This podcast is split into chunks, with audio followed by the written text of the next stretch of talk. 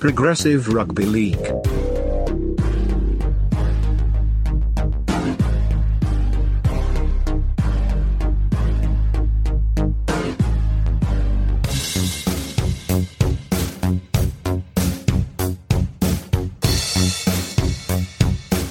Once you get out of any habit, it can be hard to kickstart things again.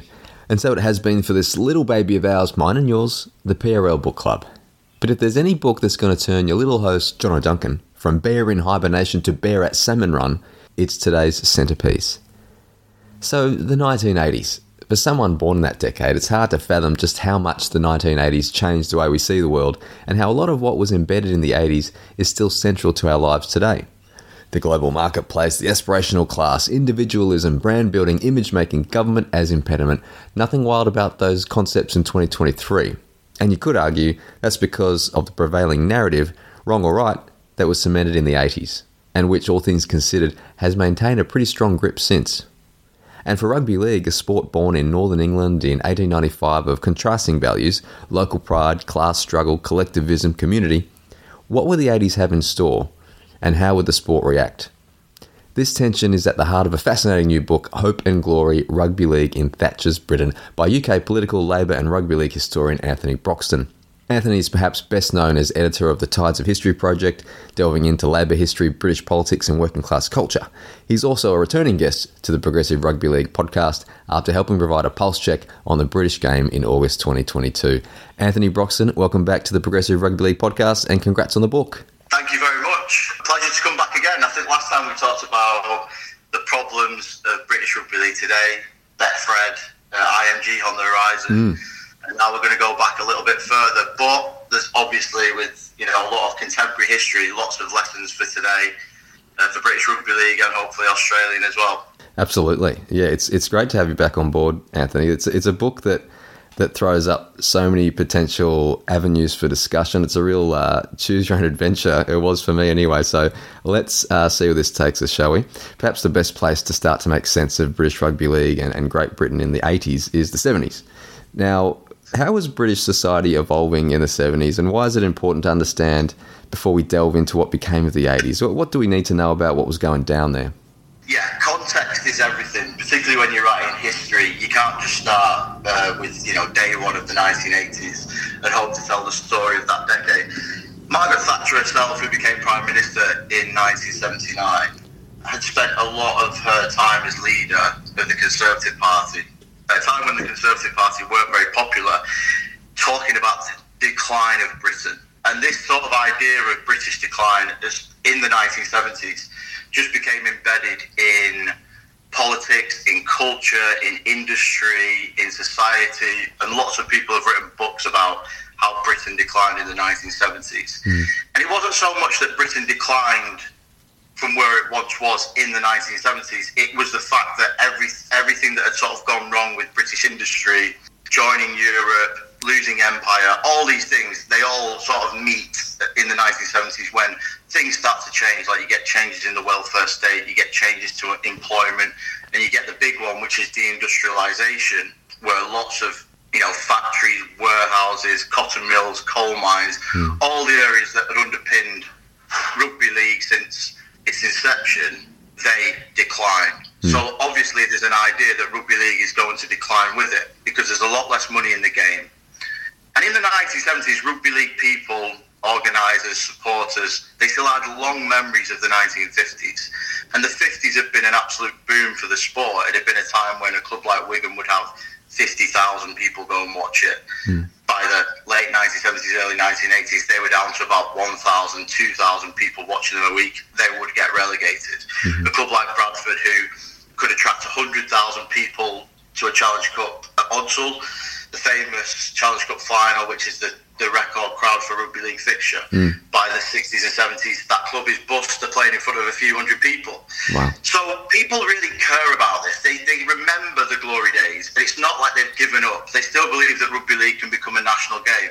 And that's basically where the 1980s begins. Rugby league's image in Britain is quite poor for some reasons we might talk about and people come on board who say we have to change this, we have to become a sport that is modern, dynamic, and fit for the 1980s, and that's basically where the book begins. Great, and we'll get to a lot of that as we go through. Now, as I've mentioned, the book is called Hope and Glory Rugby League in Thatcher's Britain.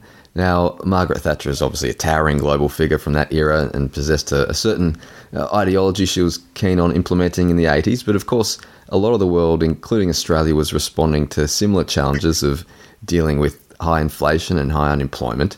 Um, for Australians who haven't delved too deeply into UK political history, what was the Thatcher in Thatcher's Britain, and why did it rankle uh, with certain parts of the UK, including areas synonymous with rugby league?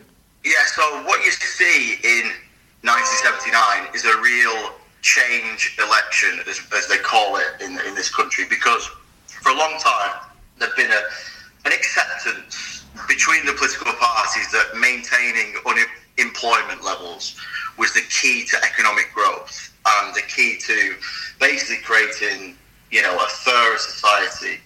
Now, there was always going to be differences between Labour and Tory on how Labour and the Conservative Party over here on how they achieve that, mm-hmm. who, you know, how much they would spend on welfare, which industries they protect, how they would invest. But the Conservative Prime Ministers before Margaret Thatcher had lived through the 1930s. They'd seen unemployment in the areas that they were from and they'd been scarred by it. A lot of them had served in the war as well, so there was a bit more of a sort of communal feel mm-hmm. to the politics. Now, people dispute that and say it wasn't as nice and, and homely as that, and it wasn't. But there was an overarching economic strategy that believed that if employ- unemployment went over 1 million, that was really bad for society, for government, for, for everything else. Mm. Margaret Thatcher adopts a very different economic approach, which is about, without getting too techy, reducing inflation by cutting the money supply, the amount of money that is in the economy. And to do that, there are massive cuts to industry, so lots of industries such as steel go to the wall, the mines, which will become a battle later on. Mm. Huge subsidies to the mining industry in the 1970s because there's a belief that we need to protect these jobs, even if they aren't actually producing much money for the country. We'll subsidise those jobs because we want to keep people in, in employment and not on welfare. Mm. Margaret Thatcher slowly, over the 1980s, begins to change that and says that they won't protect these industries any longer. And it's the North that gets hit quite hard by that and deindustrialisation. And the North never really takes to Margaret Thatcher there are obviously some people that will always vote Conservative in these areas, but as I outline in the book, most of the areas where rugby league is played still vote Labour in 1979. They still continue to vote Labour afterwards. Mm. So there is still a, a, divide within Britain between the people that think that we need to move on, modernise the economy, become a more services country, and the ones who want to protect the industrial heartlands at any cost. Yep. Okay, well, thank you for that. Now, I'm going to try to take us from Bob Hawke to Featherstone Rovers, and then I'm going to ask you to take us from there. So let's see if any of this makes sense. Because it's just so interesting as an Australian to read this book and to learn a bit more about what was happening in the UK at that time and how it compared with what was happening in Australia. Like I said, uh, you know, lots of different challenges, but also some similar challenges and, and a similar conception to what needed to be done, you know, essentially to open the economy up to the world and to work out how working people would fit into that shifting landscape. But a totally different way of approaching things. Obviously, a product of the different sides of politics that were in power in Australia and the UK. Uh, but, you know, a really stark contrast between how the Hawke and Thatcher governments approached things. Uh, the distinction has essentially been summed up as consensus versus confrontation. And the Australian consensus was made possible because the party in government from 1983 was the Labor Party, and its leader, Bob Hawke, was a former leader of the Australian Council of Trade Unions, the ACTU. And while it wasn't easy, it made constructive agreement between the government and organised labour possible. And the, the Prices and Income Accord was the manifestation of that agreement. Broadly speaking, the unions restricted wage demands on the proviso that the government provided a broader safety net more to it than that, but that's the nub. Which is something that um, you know British politicians had as well in the 1970s. We had our own pay boards and our own agreements with the trade unions. Right. And I'm really glad you mentioned that because that's exactly what Margaret Thatcher was totally against. Yep. She believed that it failed in the 1970s and that you know there'd been an agreement between, like you say, we'll subsidise certain things, government would such as housing and welfare, if you keep, you know, wage demands down, and that all blew up in Yeah. the winter of discontent, as it is known, which we won't get into, but essentially brings down the Labour government and opens the floor for Thatcher. So I'm glad you mentioned that because that was something that British politics did have in the 1970s, and another area where there was once agreement. And, you know, of course, as you're saying, it, it's pretty obvious that the relationship, while there was consensus in Australia, the relationship between the Thatcher Conservative government and the union movement was, you know, strained to say the least, and confrontation was common. And one of the focal points of that dynamic was the coal mining town and rugby league hotbed of Featherstone. Now, can you take us through what was happening in Featherstone in the 80s and how that was emblematic of a change in Great Britain? Yeah, it always comes back to Featherstone, who may may become, you know, a Super League team in the next two weeks or so. So this is going to go full circle potentially. I think Featherstone are like one of those clubs that everyone sort of romanticises in rugby league culture, even in Australia, because just of the constant fighting against the odds that they had to achieve. They're mm. probably the smallest catchment area in the whole of the rugby league, very small area in between, you know, near Wakefield. And for most of the sort of 1960s and 1970s, they did pretty well, as in they overachieved beyond their means. They were able to build a team around miners, and they would continue to win Challenge Cups right up to 1983. You know, hmm. against the odds on, on a shoestring budget. They were a community club that would rely on, you know, donations, fundraisers. I recount in the book that there was people who would, you know, run the London Marathon for the first time, and they would raise money to sort of fix stands. This was the sort of club that Featherstone were. And for most of the, you know, 20th century, that was okay. They could still compete. But what happens in the 1980s is that, and this is the rugby league aspect first, is that when the Australians arrive and rugby league starts to become more professional, Featherstone are a club that are sort of against that. They think that we want to continue to produce local players from our industrial area. Hmm. Rugby league begins to change through the Australians, through the professionalisation, through clubs like Wigan, and starts to leave people like Featherstone behind. And then we get the secondary shock of the miners' strike in 1985. Hmm. 84 85 that also hits Featherstone as well. And I, I tell the story through the book through a player called Keith Bell, who I had the pleasure of interviewing. He was playing in that season, he was working, but the rest of the team were on strike. You know, he was stopped by police every time he tried to go to work because they thought he was a flying picket. A flying picket is someone who would go to a coal mine and sort of try and stop someone from going to work. A very controversial hmm. issue in British politics that is kind of forgotten about now, hmm. but central to this, you know, battle over the future of the coal mines.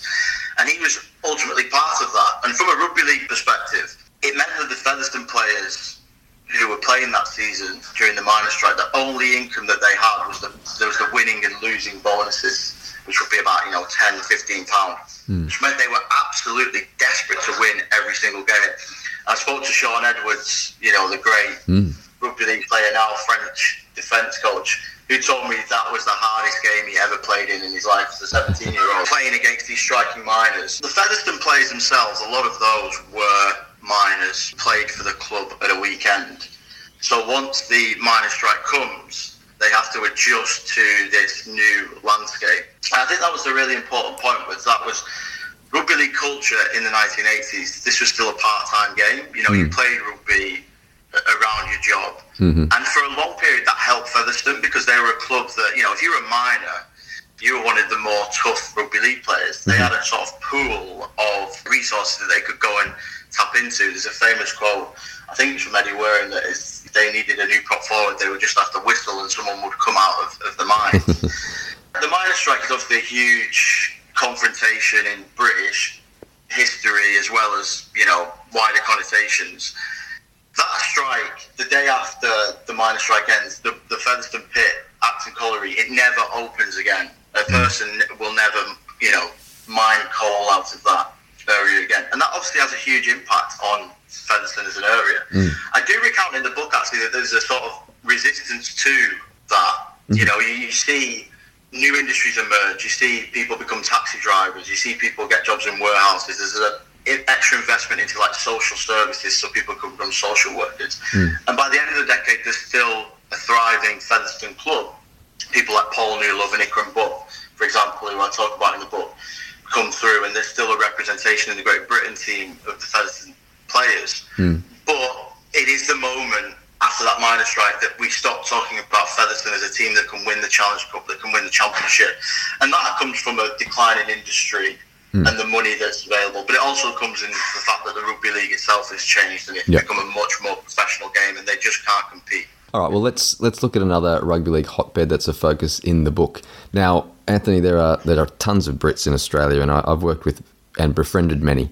Uh, but from my experience, they're mostly from London and more broadly the southern half of the country. And as such, I've rarely been able to make a rugby league connection with these people, despite my ongoing efforts. Now, generally speaking, rugby league word association games with these people are very short lived.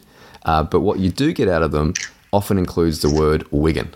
Now, maybe that's somewhat a function of their dominance in the 80s, but Wigan has always been synonymous with British Rugby League, hasn't it? And Why is that? And it gives a sense of why Wigan holds such a storied place in British Rugby League. I think I recount in the first chapter why Wigan actually holds a place in the British psyche as much as it does within rugby league culture. I think this is part of the reason. Hmm.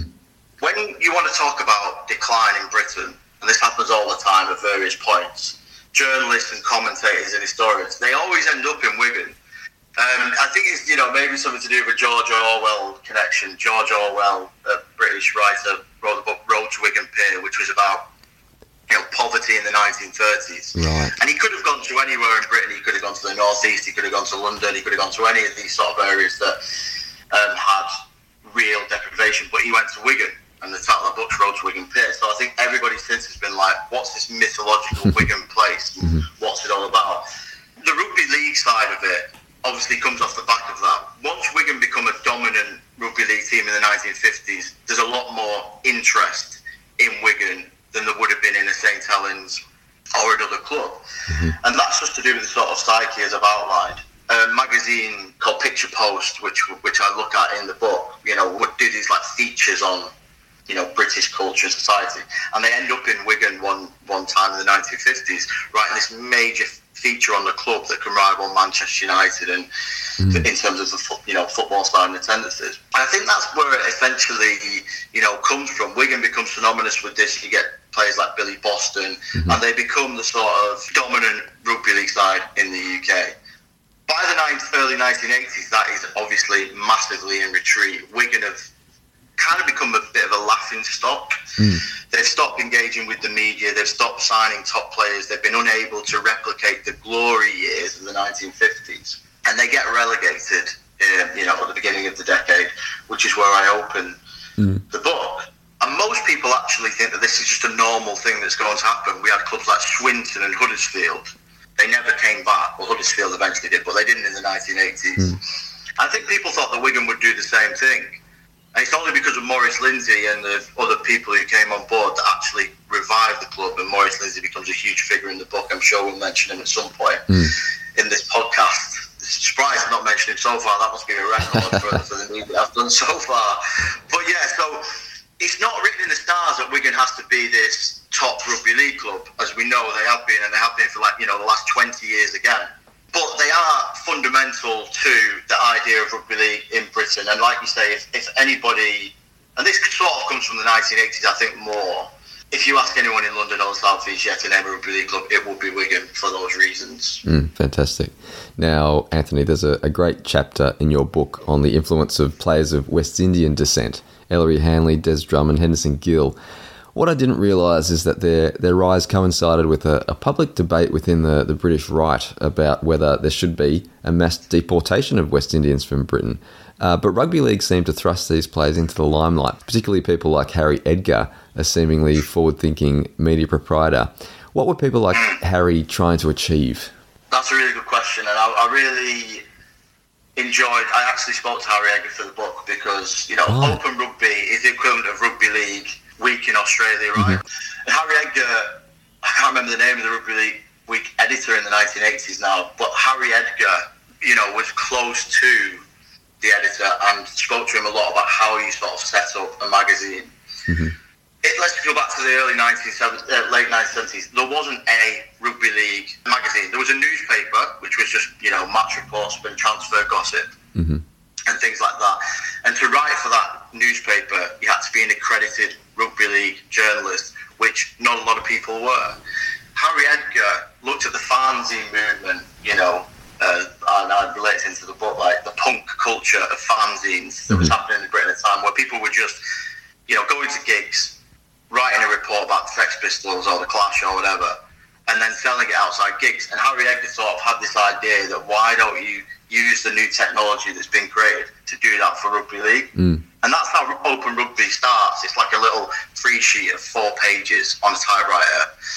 I've actually got one of them at home, and it's like so sort of you know uh, punk in its ethos. there was spelling mistakes and Tipp-Ex on it, but he was just handing them out at the game, and loads of people were coming up to him saying, "Oh, this is an absolutely fantastic idea. Like, how can I write for it? How can I buy it?" And it just sort of snowballed from there, from speaking to him. And by the end of the 1980s, you know, a bit of a long time in advance, it's the predominant major space mm-hmm. for ideas and debate. And that was something that he wanted to create. He had an opportunity at the beginning of the 1980s to move back north, to go and create this magazine or not. And he decided to do that. And I think the battle of ideas within rugby league that happened in the 1980s happened on the pages of Open Rugby Mm. And it wouldn't have happened had he decided not to make that decision and move back up north and create this magazine that went on to become a great success. So he was sort of part of that Thatcherite idea.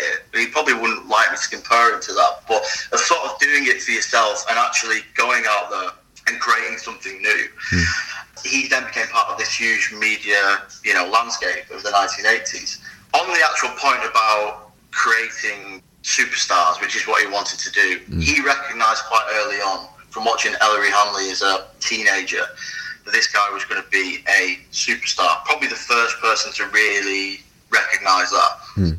And he makes the decision to put people like him and Des Drummond and Henderson Gill on the cover of the magazines at a time, as you say, when there's a huge debate in Britain about the role of these people. You know, it seems quite alien mm. for like my generation now to think of this sort of debate. But there was, you know, let's give it a bit more context. In the 1950s, we had the Windrush generation, and that was people from the West Indies and surrounding areas that moved to Britain uh, to sort of build the new welfare state, the NHS, mm. the hospitals, the schools, the houses. And Ellery Hanley, Des Drummond, Henderson Gill, their parents were part of that Windrush generation uh, and, and, and, built that, you know, future. Mm. So by the time that they're coming through to the Great Britain side, you know, starting to play rugby in the in the early 1980s, there's a wider debate about unemployment amongst the children of the Windrush generation. Mm.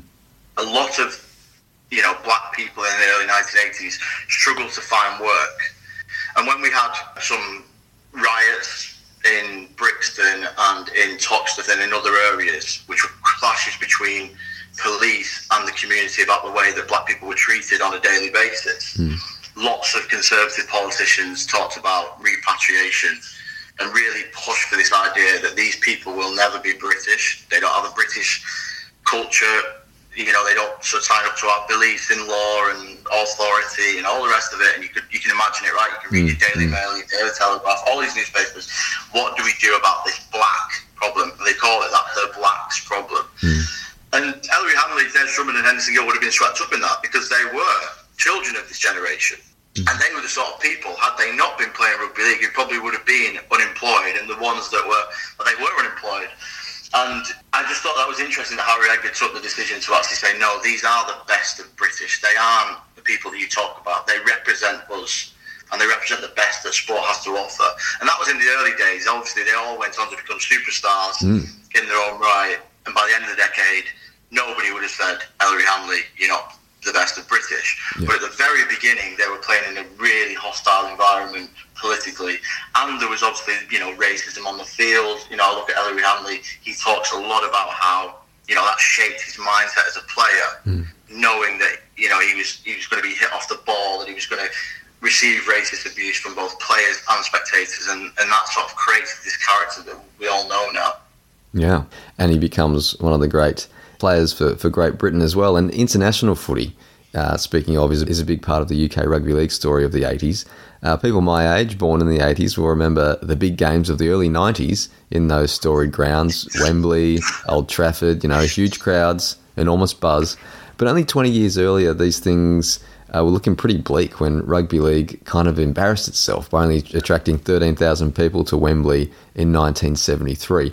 How do we get from that uh, to the huge Wembley crowds of the early 90s, you know, 70,000 for the World Cup final of 90, 1992? Who drove that ambition and, and that delivery? It is, it is a remarkable turnaround when you think about it. I mean, I was looking at that because that, that 1973 uh, I think it's the first test at Wembley, which I think Great Britain actually won, which mm. is quite a rarity as well. They'd invited Ted Heath, the Prime Minister, the Conservative Prime Minister, there as well.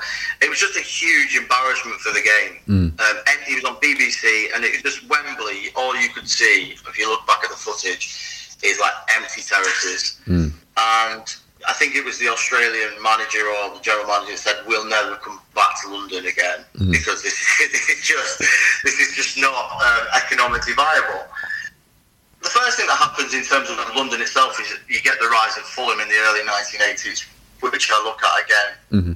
You know, that was the first time that they'd had a professional or semi-professional club in the south. There's a huge buzz around that Fulham club the media get involved with it. The Daily Mirror, the Sun, the Daily Mail, the day after they play their first game, they say, wow, rugby league's arrived in the South and it isn't going to go away. Now, obviously, a lot's happened in the 40 years since yeah. Fulham arrived. But a lot of people, you know, through Fulham watch rugby league for the first time. I know, most importantly, a lot of media people, you know, like tabloid sports journalists. Then you also get, you know, the rise of the Kangaroos and the Invincible team who reawaken sort of rugby league in this country. We probably haven't got too much time to go into depth of it, and I've talked about it in other places. Mm.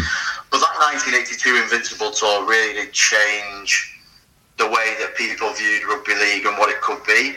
So when they return in 1986, there's a real expectation within the British organisers, people like David Oxley who are running the game, that we have to put on a show mm-hmm. for the Australians.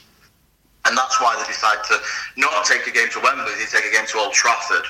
Mm. That's a huge gamble. Everyone's like, why are you taking a game to a football ground? Football, we don't like going into football grounds. They've got cages up because of hooliganism, mm. and it's more expensive, and it's in a city, and we, we want to we wanna keep it at Salford and Swinton and Oldham and Rochdale and keep the money in the game. And letter after letter goes into the Open Rugby and the Rugby Leaguer to say, don't do this even Ray French, I think, says something like, you know, I'm not sure it'll work. But obviously, because the Australians are what they were, and there's a good marketing campaign, and it's in a, and it's in a, a huge city like Manchester, it's a huge success. And that first test of the 1986 Kangaroo Tour against Australia, I think breaks the record, 50,000 mm. for a hmm. test over here, which then gives this idea of let's take a game to Wembley. Next time, we've got to take it to Wembley. Mm. Yeah. And all of that growth comes through the Australian side, and the fact that the British players who have emerged in that period want to beat Australia. Mm-hmm. They want to be Australia. They want to be as professional as them. They want to play like them. They want to train like them. They also want to beat them eventually and knock them off their perch. There's still a competitive rivalry between the two nations. I said this on another podcast. I think it's with Tony Collins. Can you imagine writing this story without Australia in it. The Kangaroos just don't exist, and it, it, it, that's the saddest thing about rugby league today that we've lost the Great Britain or England and Australia rivalry. Yeah, because I think that was the thing that drove standards, drove ambition, drove the size of the game in this country. And yeah, that so to answer your question, that it was, due, I think, due to the Kangaroos, and also you know clubs like Wigan and others were looking at what the other Australian clubs were doing, you know, in, in the Sydney competition. Mm-hmm. And you have your World Club Challenge, Wigan and Manly, another huge, you know, stepping stone for the development of the game in this country. Yeah. But without the international game and without that competitive nature between the two countries, I think British rugby league looks completely different in this decade. Right. Okay. There you go. There I was thinking that uh, the Australian influence it was all an extension of the UK's weird obsession with neighbours in the eighties, and I thought you guys were just subconsciously trying to get close to Jason Donovan. But okay, it was. Well, for the people who've not read the book yet, there are many references to Australian culture, Crocodile Dundee, Foster, neighbours, all of which, and that is a very good point. We joke a little bit about Yeah. it. Australian culture be- becomes quite big in the UK. Like I say, Kylie and Jason, absolutely huge stars in this country.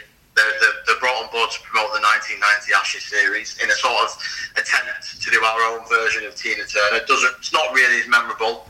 I don't think Jason Donovan on a song is um, what you get is what you see, or simply the best, unfortunately. But um, you know, the idea was that Yeah. Foster's is, a, is, a, is, a, is something that I look at quite intently in the book because Maurice Lindsay, when he's trying to get a sponsor for the 1987 World Club Challenge, doesn't want to go with Whitbread, which is a, a northern beer company, or you know the equivalent of sort of like going with Betfred or Mushy Peas or the rest of it. Now it's like we need to get a cool sponsor, and the coolest sponsor and the and the coolest you know adverts and they've got at the time in the UK was Foster's. Mm. You know they actually radically changed the way that people made adverts in this country with Paul Hogan and mm-hmm. all the rest of it. And like they had Saatchi and Saatchi producing them, and they would become the real arms race between the lager companies about who is going to establish lager in the pubs and clubs of, of Britain in the 1980s. So seeing the Australian link, Maurice Lindsay sort of brokers this deal with Foster's. At the time, the largest sponsorship deal in British Rugby League history for one game. And all of it comes back to Wigan or Manly, this winner take all World Club Challenge. And I just recount that as a sort of, you know, Thatcherite um, opportunity that Maurice Lindsay saw to sort of change, you know, the, um, the image of the sport through sponsor, which I know we've talked about in the past. Foster's now is a little bit sort of people, you know, don't drink it as much in this country anymore. There are a lot mm. more, you know, craft beers and other, other things. But at the time, yeah, Foster's was the number one, and to have it associated with rugby league was quite a coup, I think, for the game. Yeah. It, it is hard for, for people my age to understand, born in the 80s, how Australian culture really did become cool in, in uh, places like America and the UK in the 80s. It's a, it's a strange one to consider, but yeah, things like Crocodile Dundee, as, as weird as it sounds, made a big splash. And you're right about the. Um, there is a sadness that the Great Britain and Australian rivalry, it's, it's basically disappeared. It's disappeared. Mad, it's mad, and it's, I, you know, is it nostalgia? Maybe a little bit because we all remember those great Great Britain tours, but it's just from a purely like we right. So you know, if you look at the cricket uh, series, Ashes series that we just had in this mm. country, that was huge for cricket over here. Mm. You know, it was on the page, it was on the back pages of the newspapers every day. You know, because of the controversy, because of mm. the rivalry because of the individual storylines between like Ben Stokes and Pat Cummins and Stuart Broad and everybody else. And it's sort of like we, we, we had that for a small period of time in British rugby league culture. You know, Mal Meninga would come over here and he'd be subject to like two page profiles hmm. in the Daily Telegraph, in the Times, you know, because I've gone back and looked at all this sort of stuff. And it was incredible just how much respect there was for that Australian team Mm. bit sort of like you know a sort of Harlem Harlem Globetrotters or Chicago Bulls sort of mm. thing. The Australians are coming. You've got to go and watch them. Mm-hmm. Can we finally knock them off their perch after all these years? And it was a thing. It was a, when I spoke to Jonathan Davies. It was a thing that he really wanted to do when he switched coaches. Like I wanted, to, I watched the Ashes series mm. and I wanted to play against Australia for Great Britain. Yeah. And now we've lost that. There's nothing for a British rugby league player to aspire to. You know, uh, you know, say you're a you know a young player coming through the ranks. Jack Wel- Welsby. Let's give it to contemporary hmm. analysis. Don't think he's played Australia yet. Hmm. I'm pretty sure he wasn't in that 2017 World Cup squad. So that's six years. Hmm.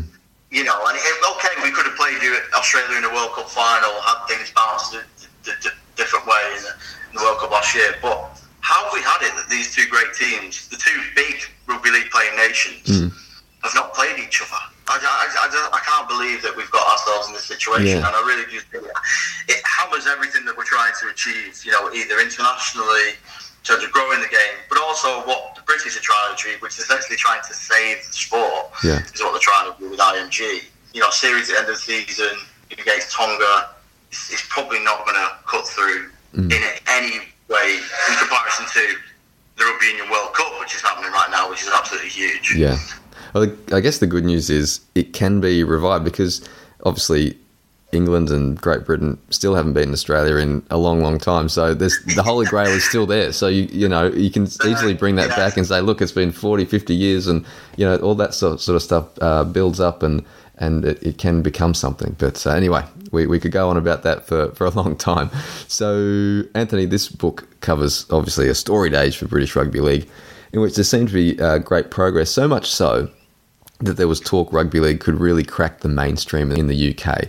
Was that a really a genuine consideration, or just a couple of journalistic thought bubbles? Because of course it, it didn't really end up happening, and rugby league has probably receded in the public imagination in recent decades. Did, did rugby league miss an opportunity to take advantage of football's hooliganism-related woes of the '80s, or was it inevitable that the behemoth that is football would ultimately reimpose itself on the nation's psyche? It's a really good question. I, I certainly don't think it was inevitable. I think rugby league probably missed the opportunity to accelerate its growth more in the 1980s and early 1990s. I mean, there are lots of different arguments about, about this.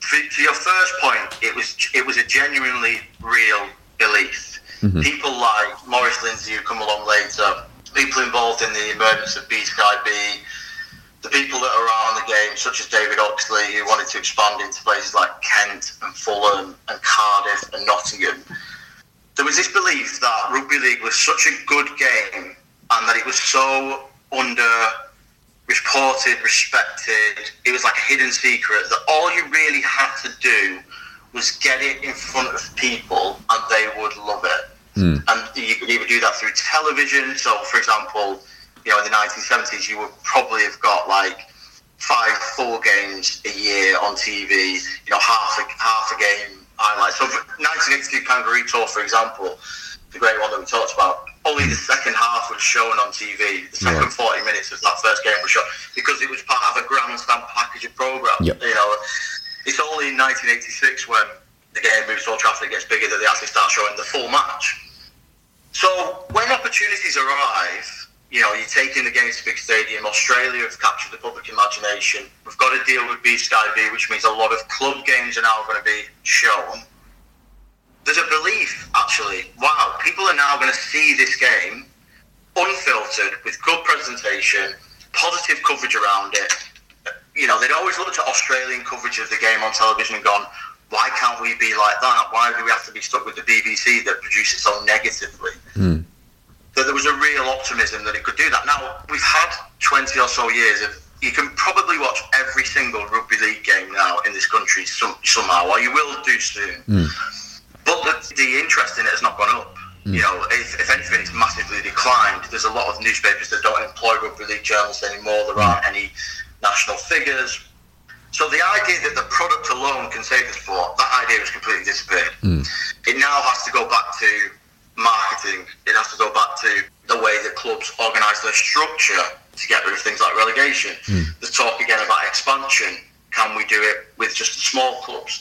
Do we have to move into the cities again? So we're, we're constantly stuck in this circle of how to make rugby league into a national game. You obviously can only do that if you expand nationally as well. You know, a club like Leigh and Featherstone, you know, are now doing quite well, mm. Featherstone are due to come up. They aren't going to be able to compete on a global scale with a football club like Manchester United or even a Brighton, you, hmm. you can sell the sort of, you know, in football terms, we can sell the global rights to Premier League football across the world. Mm. So it is an unbelievably different landscape now. Mm. And football has obviously changed this country that it's, you know, it's not even really worthy of the comparison anymore, like the Premier League and, and Super League. Like they are just on completely different planets. Mm.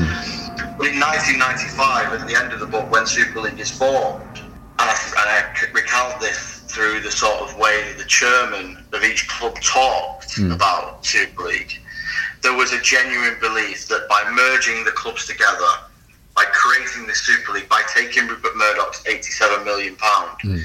That they could be as big as Premier League football and they were just saying things like, "This is our shot to compete with the Premier League. This is the mm. last chance we can do it."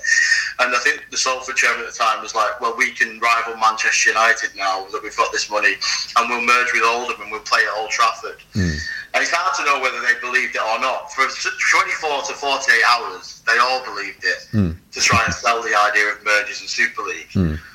Within two years of Super League, you know, that idea's sort of gone again. Mm. But it's obviously never going to come back now, that optimism that it can be biggest Premier League football. I don't think, I mean, you get laughed out of town if IMG came in and said, well, we, we hope within five years to be as big as Manchester City.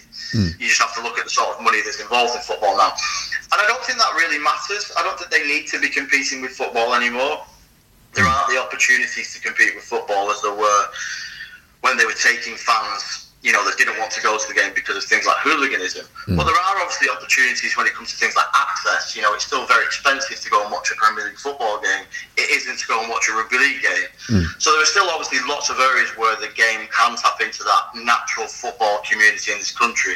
One of the things that I'm always torn between whether this is a benefit or a hindrance is that rugby league players are, are accessible. So, like, you see them Mm. shopping in Tesco, or you see them outside the ground and you can get an autograph and all that sort of thing. Now, on the one hand, I think that removes a lot of celebrity aura, mythology around a player. You know, you certainly probably wouldn't have seen Ellery Hanley doing his like big shop on a Friday night in Wigan, and I think that's part of his charm and part of why people are interested in him. Yeah. Whereas you might be able to see, you know, Liam Farrell doing it um, on a Saturday afternoon now. Yeah. Uh, but you know, for a lot of people, that's part of rugby league's charm. They think, oh, that's one of our big selling points. that They're really accessible. So you know, there are opportunities to do it that way.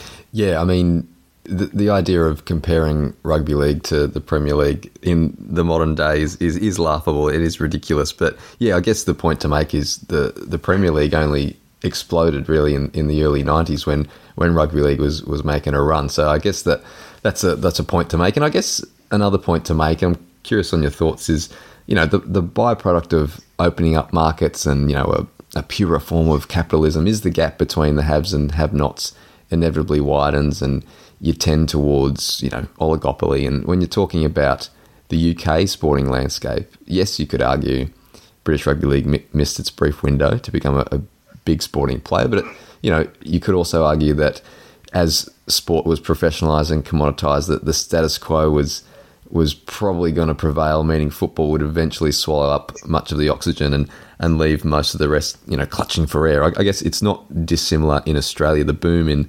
sporting broadcast rights of recent decades has most helped the sports that were already big.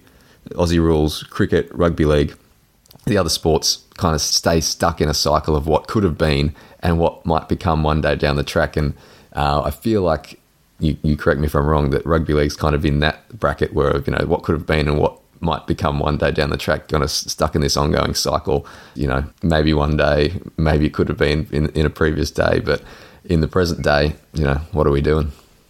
I think that's right. I think that they are continually stuck in the cycle.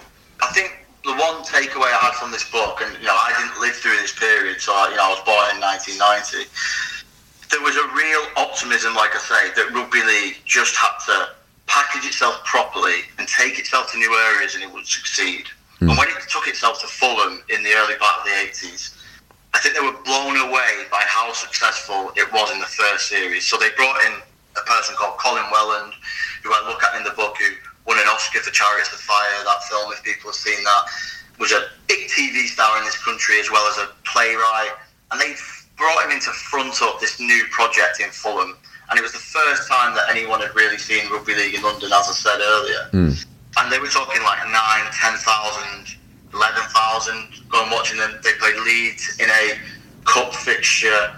John Player Special Trophy, which is no longer with us, not just because of the cigarette ban advertising, but other reasons. Uh, it, you know, and there's, I think there's 13,000. I think it's the record attendance still for a fixture of, of the London Cup. And this is all within the first 12 months. And people then start to believe, right, okay, we have absolutely nailed this. We've not expanded for 30 years or so. Right, where are we going to go next? We're going to go Cardiff, we're going to go Carlisle, we're going to go to Kent, we're going to go to Nottingham. And all of a sudden, very, very quickly, it all the expansion all falls apart. Hmm. Now, why did it why did it fail to expand? I still don't really know why Fulham didn't succeed after its initial buzz. Maybe it was because they were sort of in the second division and they were winning every game, and then when they come up to the top division, hmm. they are, losing every week and they get relegated, and then they're yo-yoing for the rest of the decade. Classic discussion about relegation, you know, had it been mm. a franchise, what would have happened? Mm. there's another sort of crossroad moment that I allude to in the book at the end of the first season for Fulham. Fulham and Wigan were promoted to the first division. Fulham actually finish above Wigan, win more games. The club that everyone's talking about, Fulham are going to become the club of the 1980s. Wigan, still not sure about them. Mm. And they both need to go and sign a player. And they go to Rochdale. And Fulham sign this young second row called Sean Hur. No one's heard of him. He never became anything. And Wigan signed Henderson Gill, who was playing in the exact same match. And that Yeah. literally overnight revitalises Wigan as a club. Henderson Gill becomes the fan favourite, becomes the iconic winger of the decade, particularly at Wigan, where he scores an iconic try in the 1985 Challenge Cup final, Yeah. scores an, the iconic try in the 1988 Test in Sydney, which is another moment. and it's that classic crossroads. You know, had Fulham gone into Henderson Gill and seen his potential, would he have driven London in the 1980s, or would it have not even happened anyway? That's what you've always got to think about this when you write a history book, like the counterfactuals, because you've got to pick out the moments that were important. And I see that as a you know an important moment for Wigan. So maybe it was a, an important moment for Fulham mm. and, and the future you know decline, because mm. essentially from that moment on, they do decline. So expansion a huge part of anything where you want to become a national game, and rugby league has just never nailed the expansion. You know, bar you know the Catalan Dragons, who you know people say are not really an expansionist club anyway because they played rugby league, you know, there for such a long time. Mm. We haven't really taken the game to any sort of new areas. So why would we become a national game? You know, in the in the Maurice Lindsay talks about in the you know early nineties when Super League was born, we're going to go Newcastle, we're going to go Birmingham, we're going to go Bristol. I think he did believe if we set up clubs here and we throw enough money at it, 10, 15,000 people will come and watch because it's such a good product and it's like years ahead of rugby union at the time. Mm. But ultimately, we didn't do that. So now we're in a position where we're essentially fighting for the finite resources that we have left, which is your money from Betfred, your Sky deal that reduces every single year. I mean, the fact that the Sky deal goes down every time we go back to negotiate should start to tell them that there's a bit of a problem here Yeah. you know, and the, the sort of product that you have, even the major broadcaster are going, yeah, it's not worth it as much as it was to us three or four years ago, and it's actually going down. And Yeah. you know, that should be a huge wake up call to the sport to say we're in decline here. But it's not. I think the people running the game are just absolutely delighted that they've got another Sky deal, and that kicks the can down the road in another four years. So you know, we do this podcast in four years talking about did we miss a moment? We might be saying, God, is rugby league actually going to survive this time? Because I think we're hitting a critical period in this country. Mm, maybe we'll be thinking back to the glory days of 2023 in four years' time. on the 2017 World Cup final Yes. with Kallum Watkins and all that stuff. Yeah. But um, yeah, you know, I mean, then we won't. I mean, you can see it now, right, with the international game. You know, just from you know looking at it, you're probably starting to see England be excluded from things down under as well, right? If they're going to do this tri series at the end of this year, you know, Tonga are probably a little bit disappointed that they're actually coming to the UK now because Mhm. the thing that you've got with Australia and Samoa and PNG and Fiji potentially in the future, that looks brilliant. And hmm. there's no reason for England to be part of that. Like, why, why would they need England to be part of that? You know, there's, there's no benefit to the NRL of England doing well. You know, you know, we could argue that there is, and we can have that Yeah. debate. But at the minute, it's all about you know developing your own players and developing those nations. And yeah. there's a real danger that England, Britain, you know, that once had this great rivalry with Australia, it's just going to be left playing France, Wales, hmm. Scotland, and all the rest of it. So It's unlucky in a way for England and Great Britain because this uh, Pacific Championship at the, at the end of this year is essentially, from my understanding, like a like a part of the Australian government's kind of foreign policy arms. I think the foreign, uh, the Australian government might be funding this particular tournament to kind of you know build up their their kind of soft power in the Pacific. So it's kind of like all coming up as like dunces for in terms of UK rugby league, unfortunately. and that's great. You know, if, if, if, if rugby league can benefit from the politics for once of uh, you know uh, some soft power, and we can Yeah. develop you know more nations and, and you know revitalise international rugby league and get the Kangaroos playing again, I think that's fantastic. But from a purely English perspective, Yeah. we you know we had a World Cup in this country. last, last autumn hmm.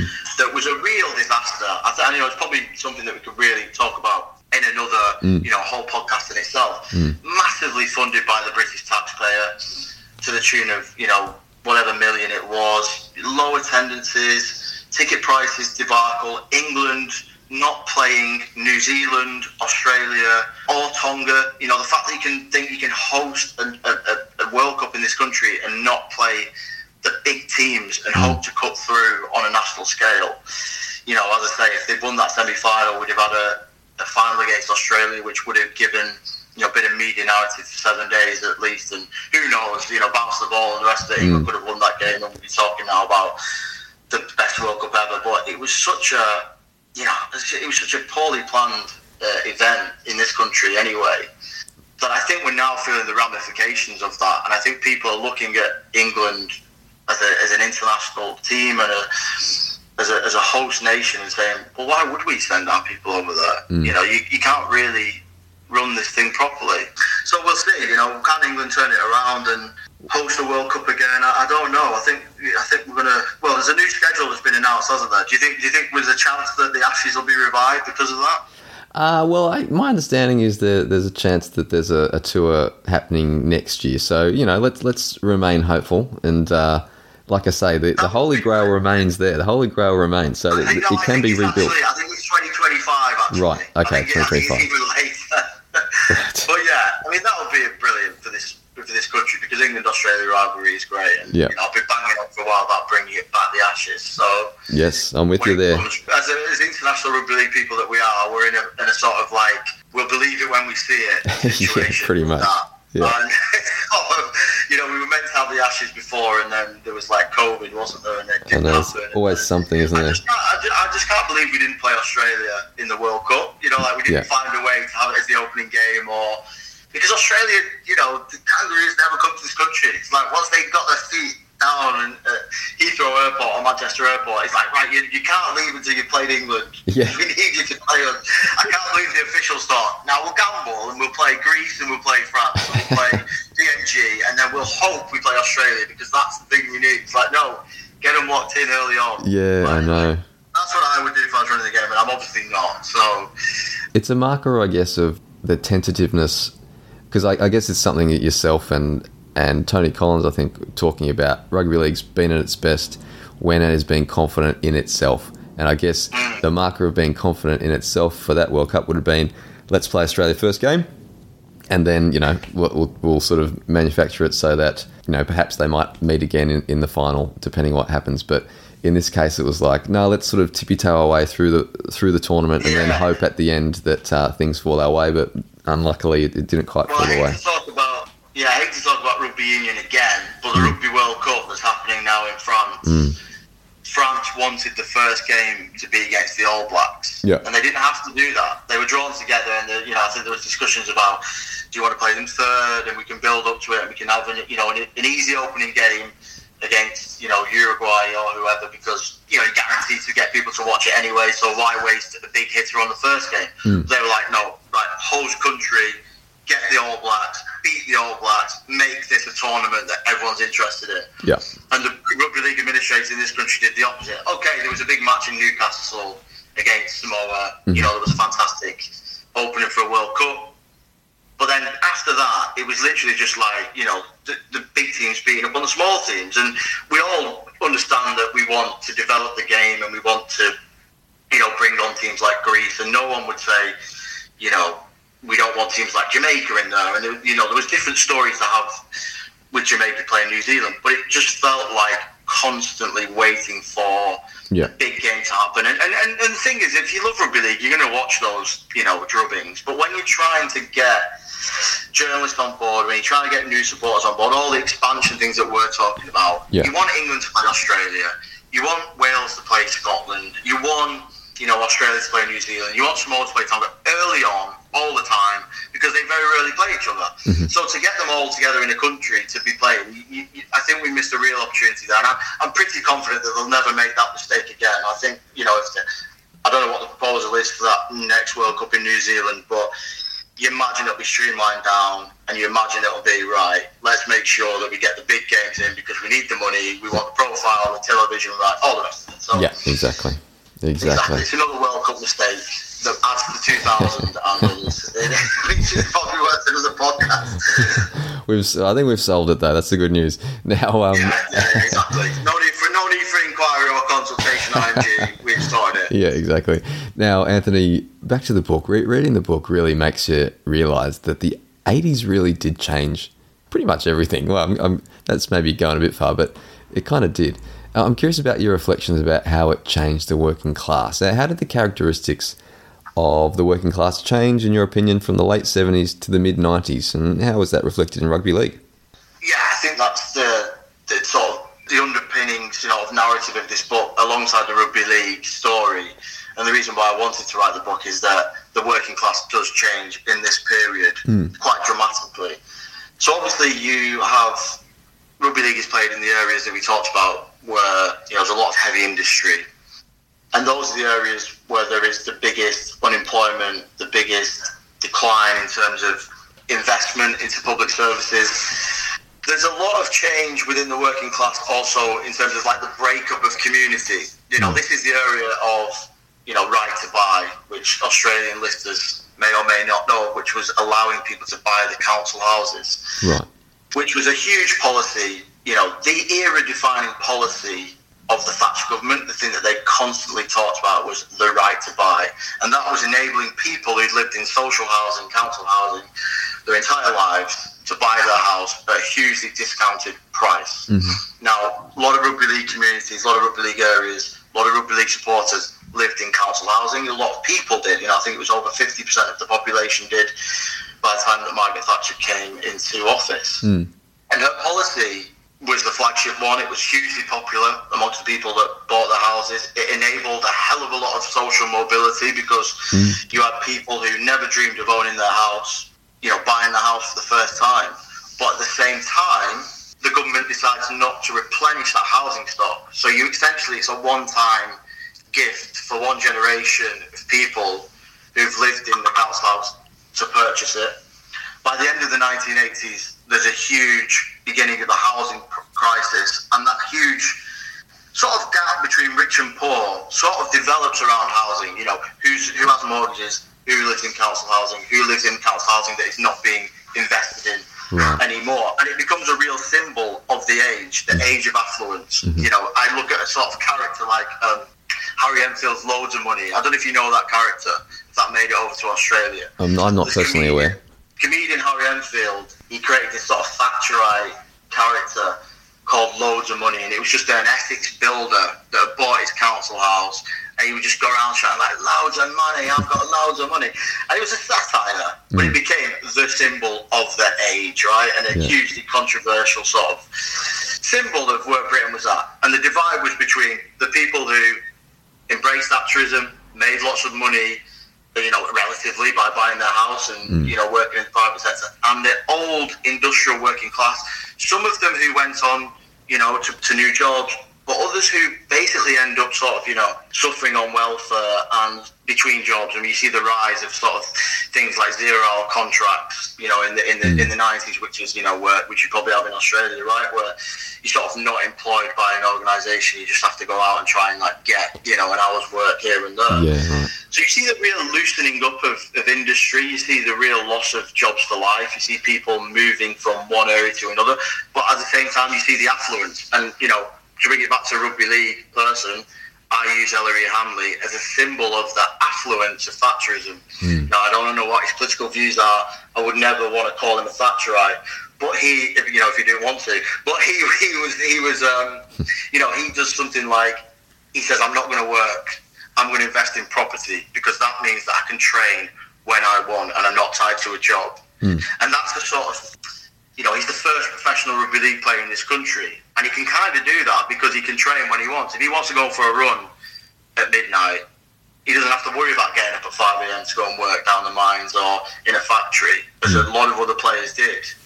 Mm. So he's sort of embracing this new idea of, you know, home ownership as well. So there is, as always, you know, two sides to the story. I didn't want this just to be a you know, everyone in the north in the 1980s was hammered hard. Mm, mm. You know, there are two sides to it, and rugby league obviously is, is part of that too.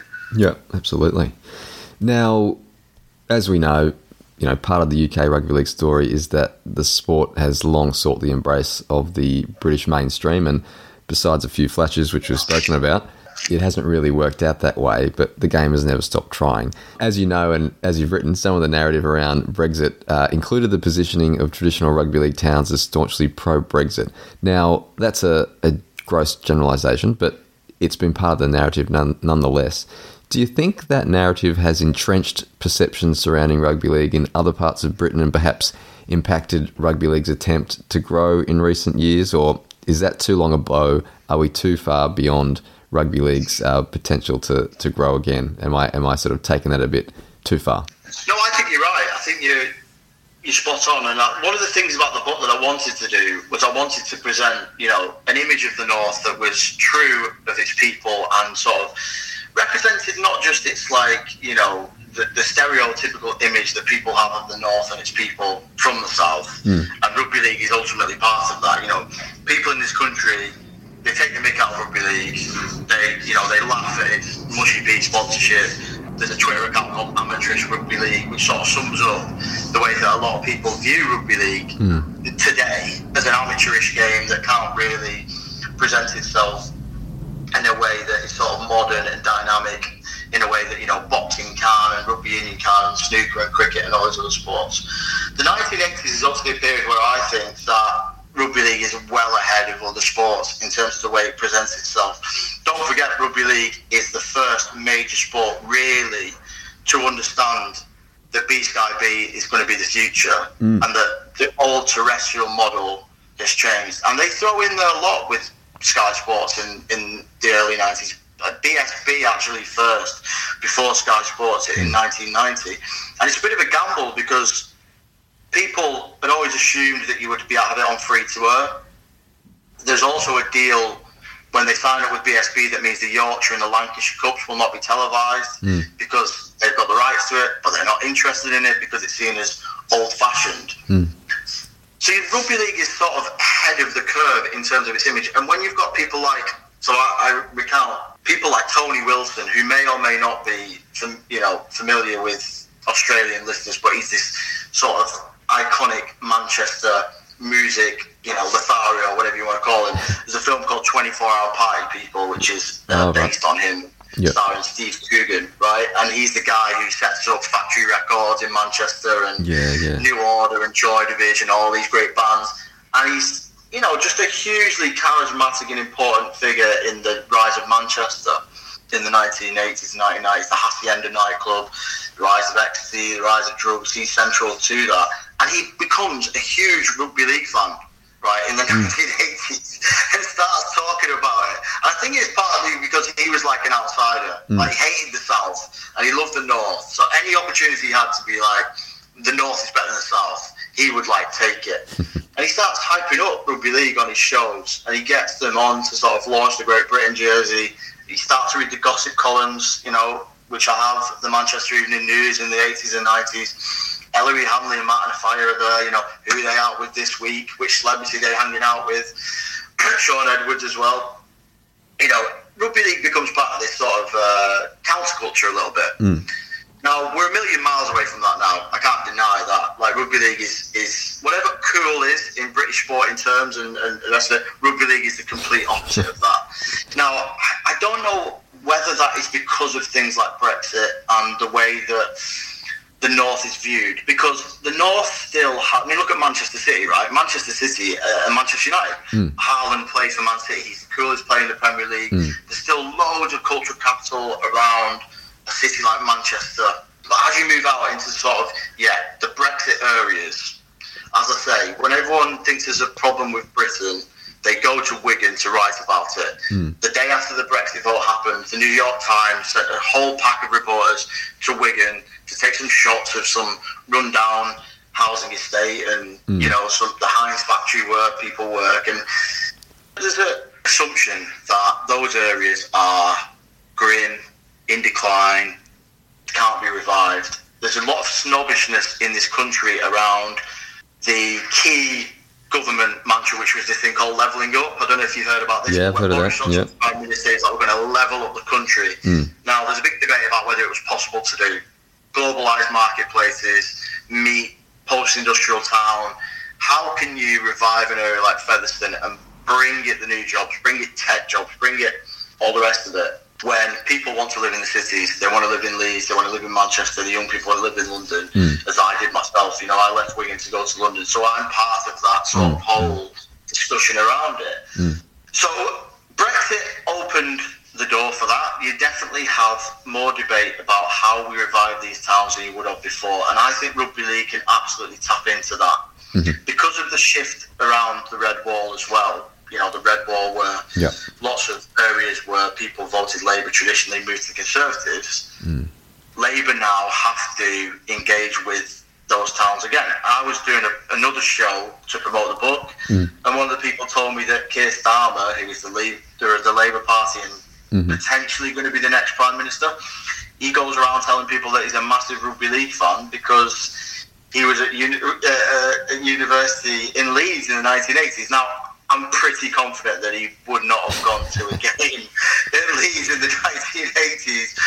I mean, if he wants to come back to you, John, and say, you know, I was there and he's got evidence of watching, you know, John Gallagher and Andrew Ettingshausen and all the rest of it, all power to him. Yeah. But what I think is happening is that politicians are now jumping on the rugby league bandwagon and saying, well, if we want to win the votes of these people, we've got to show some sort of love for this sport. And hmm. there's where your opportunity lies for the game. Hmm. You know, they've got to get in with these politicians, like you're saying about the soft power in Australia right now with Papua New Guinea. Hmm. How can rugby league say to government, if you invest in the grassroots, in the infrastructure, in the economy, we've got this product that the people love and that the people engage with at a weekend that can be part of your, you know, cultural offer to the country. Hmm, hmm. I think rugby league's got a huge role to play in society in general. We know how important it is to, you know, working class people who, you know, often don't really have much else to do with their time but the rugby in some of these areas. How can we harness that, protect it, uh, maintain it for the future? Politics will play a big role in that in terms of the funding. Hmm. And that's probably where your opportunity comes to sort of refashion its image away from the negative into a really positive one for, yeah, the wider society. Yeah. Fascinating stuff. Well, uh, we could literally go on for hours, Anthony, but we are uh, done for time, and that's it's probably a good thing, as there's still plenty in the book for readers to discover that we haven't had a chance to, to cover and delve into. So, uh, thanks for taking the time to chat, and thank you uh, for such a distinguished contribution to the rugby league literary canon, Anthony Broxton. Thanks for joining the Progressive Rugby League podcast. Absolute pleasure, mate. Anytime.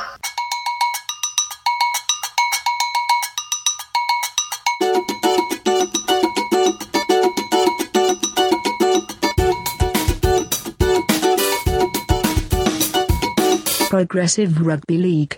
There you have it, ladies and gents. Anthony Broxton. Can't wait to see what's in store for him next. All right, let's call it for another day. We haven't been around much in 2023, but let the records show the enthusiasm to have interesting rugby league related chats remains as high as ever. So when the time is right, we'll be there in your feed. So keep an eye out. Thanks as always. Until we next meet somewhere in our local class struggle, rugby league hobby, and see ya.